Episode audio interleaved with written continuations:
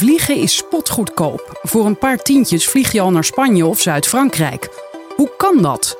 Onze klimaatredacteur Ties Joosten onderzocht de talloze subsidiestromen die de prijzen van vliegtickets laag houden. In dit audioverhaal vertelt Ties over zijn bevindingen. Het resultaat van mijn onderzoek is een gigantische database. Deze zit vol met grote en kleine geldstromen vanuit de overheid richting de luchtvaartindustrie. Maar hoe vertel je zo'n verhaal?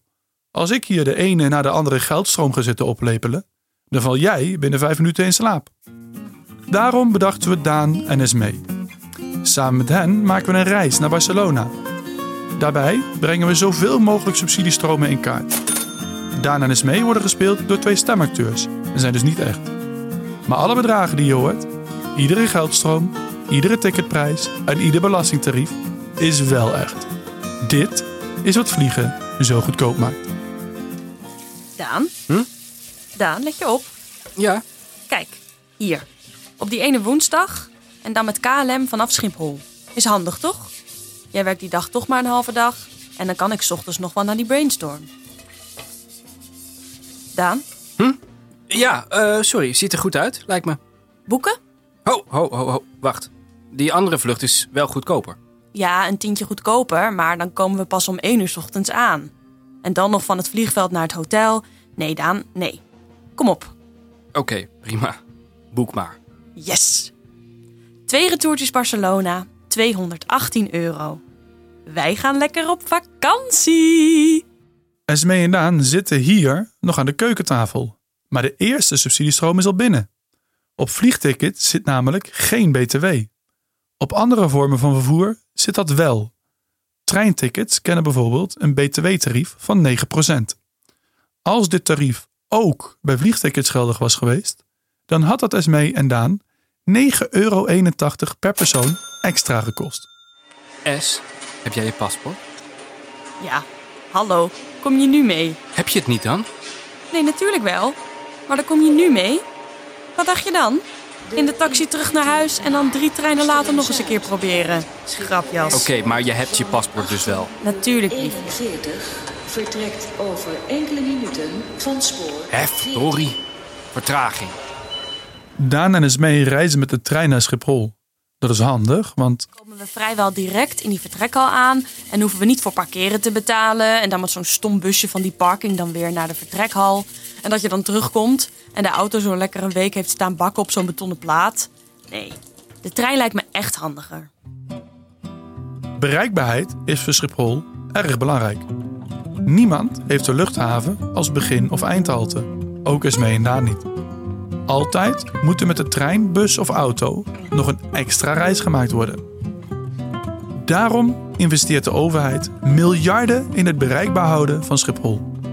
In 2016 schreven het ministerie van Economische Zaken en het ministerie van Infrastructuur dat ze de komende 12 jaar 12 miljard euro zouden gaan steken in het bereikbaar houden van Schiphol. Dat is dus gemiddeld een miljard per jaar. Daarmee worden jaarlijks 45 miljoen vliegtuigpassagiers van en naar Schiphol gebracht. Een miljard euro, gedeeld door 45 miljoen, is 22,22 euro per passagier. Per retourticket, waarbij je eerst van huis naar Schiphol gaat en een week later van Schiphol weer naar huis, is dat dus 44,44 euro. Kom, deze kant is sneller. Welke incheckbalie was het nou? Ongelooflijk, al die budgetmaatschappijen. En dat op Schiphol. Of eh, zijn wij per ongeluk in Eindhoven uitgestapt? Daan, kom op. Grapje. Leuk, vakantie, grapje. Ja. Schiphol is een van de allergrootste vliegvelden van Europa. Dit is doelbewust beleid. Op allerlei manieren worden luchtvaartmaatschappijen bewerkt om voor Schiphol te kiezen. Zo worden de havengelden doelbewust laag gehouden. Havengelden zijn de tarieven die luchtvaartmaatschappijen aan een vliegveld moeten betalen. De havengelden op Schiphol behoren tot de allerlaagste van Europa. In Frankfurt wordt het dubbele gevraagd, op Heathrow het drievoudige. Hierdoor is Schiphol populair onder luchtvaartmaatschappijen. Maar het gevolg is ook dat Schiphol relatief weinig winst maakt. Het dividend dat Schiphol uitkeert aan zijn aandeelhouders ligt ruim onder de winstuitkering in Frankfurt en Heathrow. De aandeelhouders van Schiphol, dat zijn voornamelijk de Rijksoverheid en de gemeente Amsterdam, gaan hier kennelijk mee akkoord. Wanneer Daan en Esmee zijn ingecheckt, moeten ze door security. Ze leggen hun cabinekoffertjes in grote grijze bakken. Tablets eruit, vloeistof in een apart zakje, you know the drill. En dan stappen ze door een bodyscanner. Arm omhoog, geen piepjes, doorlopen. Dit is eigenlijk de enige stap in hun reis waar geen subsidie op zit. Er is lang gelobbyd door luchtvaartmaatschappijen om de overheid een deel van de beveiliging van Schiphol te laten betalen. Maar anderhalf jaar geleden faalde deze lobby. Pardon meneer. En wanneer Daan en Esmee door de security gaan, gaan ze ook de grens over. En die wordt bewaakt door de marechaussee. Gaat u gang hoor. Prettige reis. Waar de overheid natuurlijk wel aan meebetaalt, is de grenscontrole. Deze taak is dus in handen van de Koninklijke Marechaussee. Die werkt met een begroting van 360 miljoen euro. Daarmee worden bijna 6000 marechaussees aan het werk gehouden. Ongeveer een derde van hen is actief op Schiphol. De grensbewaking op Schiphol kost de Nederlandse overheid dus jaarlijks zo'n 120 miljoen euro.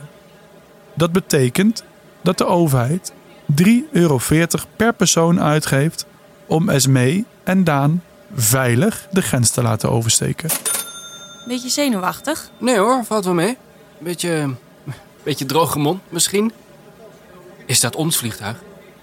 Esmee, is dat die van ons? Wat doet dat wagentje daar? Het is toch niet stuk, hè? M- moeten ze het repareren? Ach, dat zal vast wel meevallen. Misschien is het gewoon een tankwagen. Beetje extra benzine in het vliegtuig. Zijn wij extra snel in Barcelona. Kerosine. Hm? Kerosine. Een vliegtuig vliegt op kerosine, niet op benzine. De kerosine die op Schiphol getankt wordt, komt rechtstreeks uit de havens van Rotterdam en Amsterdam. De kerosine wordt ondergronds richting de luchthaven gepompt door pijpleidingen. Deze pijpleidingen worden beheerd door de Defensie Pijpleidingenorganisatie, een onderdeel van en betaald door het ministerie van Defensie. Dit kost de Nederlandse belastingbetaler ongeveer een stuiver per Schiphol-passagier. Daarnaast is kerosine vrijgesteld van belasting. Dit is een van de allergrootste subsidiestromen richting de luchtvaartindustrie. Een liter kerosine kost door deze belastingvrijstelling namelijk maar 49 eurocent. Terwijl een liter diesel 1,39 euro kost en een liter benzine bijna 1,80.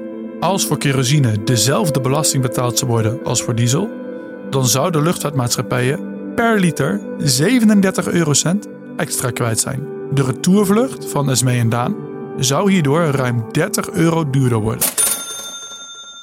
Esmee probeert Daan in de rij voor het borden wat op te vrolijken met trivia over Schiphol. Wist jij dat dit vroeger gewoon nog het Haarlemmermeer was? Hm? Nee, echt. Hm? Tot de 19e eeuw. Wij staan 4 meter onder water hier. Dat geeft ons de gelegenheid om te reflecteren op een hele reeks kleinere subsidiestromen richting de luchtvaart. Zo is er een leefbaarheidsfonds waaraan het Rijk en de provincie Noord-Holland 20 miljoen bijdragen. Oh, ja. Wie zou er nou toch rondom Schiphol willen wonen? Ja. Met al die vliegtuigen die maar overvliegen? En er is een innovatiefonds waarin het ministerie van Economische Zaken 5,6 miljoen euro pompt. Ook loopt er een subsidiestroom naar de boeren rondom Schiphol. Zij moeten ervoor zorgen dat ganzen en andere vogels geen voedsel op hun akkers kunnen vinden. Ze maken dus gewoon kroketten van die ganzen die hier in de weg lopen. Dit om te voorkomen dat de vogels met vliegtuigen in botsing komen. Kosten 853 euro per hectare, betaald door het Rijk. Niemand weet precies hoeveel van dit soort kleinere subsidiestroompjes er zijn. Op basis van wat ik kon vinden, schat ik het bedrag op een kwartje per passagier. Maar dat is een ondergrens. Na een laatste paspoortcontrole bij de gate lopen Daan en Esmee de tunnel door naar het land van KLM Air France. De koffer kunt u gewoon boven in de bagagevak doen hoor. Ja, prima. Eerste keer goedenavond. boardingpass Spannend is- hè? Het is aan de linkerkant Ja, en achter in het toestel. Ja, is het een beetje... Eind februari verraste het kabinet vriend en vijand door plotseling voor 750 miljoen euro aandelen in Air France KLM te kopen. De Nederlandse overheid verwierf zo een belang van 14% in het bedrijf. Nu is een aandelenpakket natuurlijk geen subsidiestroom. Het is een bezit. waar in theorie geld mee verdiend kan worden. Bijvoorbeeld als Air France KLM dividend uitkeert. Jammer is alleen dat ze dat al tien jaar niet meer hebben gedaan. Ook zouden de aandelen in de toekomst met winst verkocht kunnen worden. Voorlopig lijkt hiervan echter geen sprake. Sinds de koop zijn de aandelen namelijk al 20% minder waard geworden. Bovendien heeft de minister duidelijk gemaakt dat de aandelenkoop een investering is voor de lange termijn. De komende jaren zal de staatsschuld door deze investering dus structureel 43 euro per Nederlander hoger liggen. Goedenavond, dames en heren, en welkom op deze vlucht naar sunny Barcelona. Mijn naam is Marieke en ik ben vandaag uw purser. Onze vertrektijd is half negen 's avonds en dat is vijf minuten voor schema. Graag vragen we nu uw aandacht voor onze flight safety instructies. Hier zit iets los. En namens het hele S, hier zit iets los. Wat is dat? Daan, ik wil even opletten.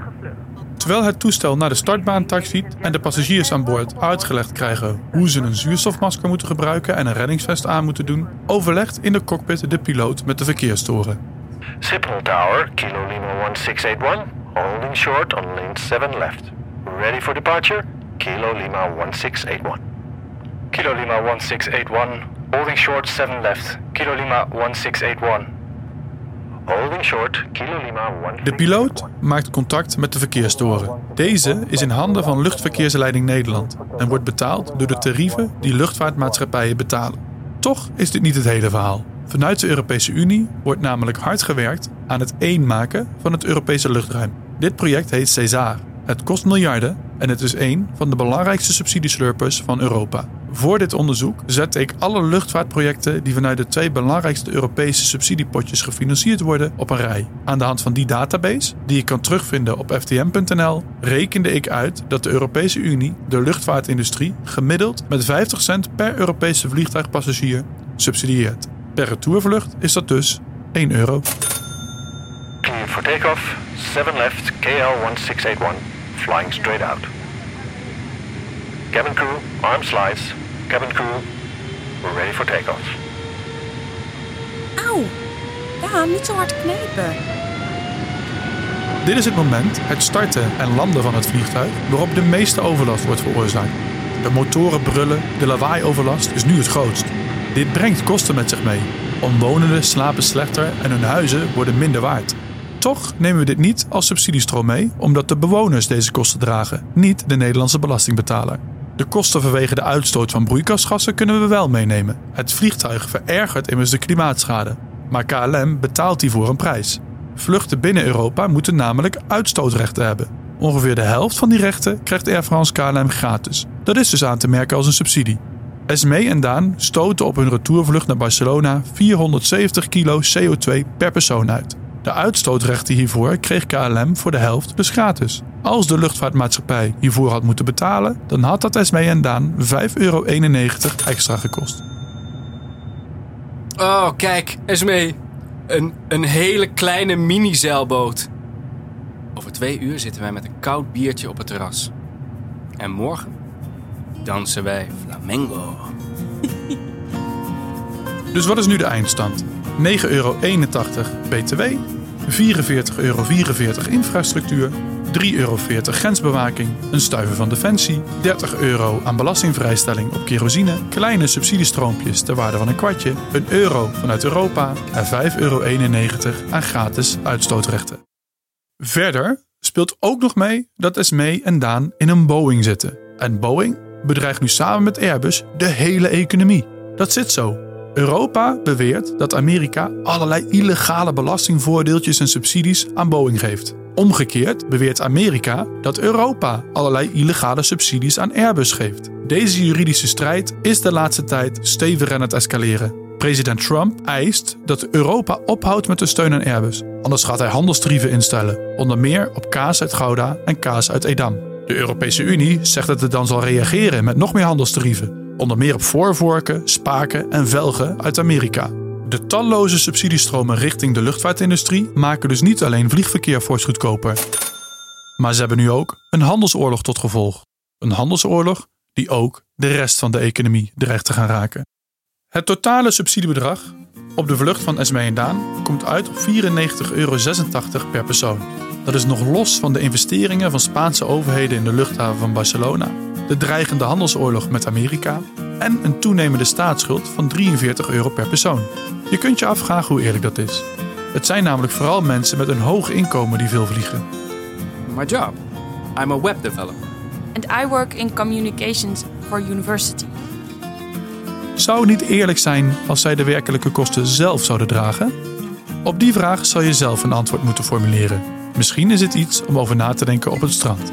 Voor nu, namens iedereen bij Follow the Money, fijne vakantie. Adios. Muchas gracias.